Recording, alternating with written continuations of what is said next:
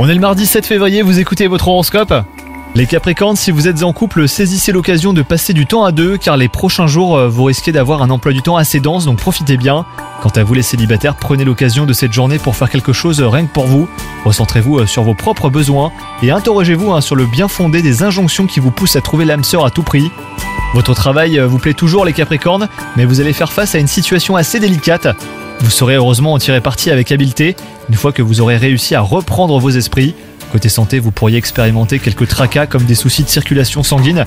La vigne rouge, l'arnica et l'amamélis euh, peuvent vous aider, hein, les Capricornes, quels que soient vos maux. Ne vous inquiétez pas et prenez rendez-vous chez votre médecin. Bonne journée à vous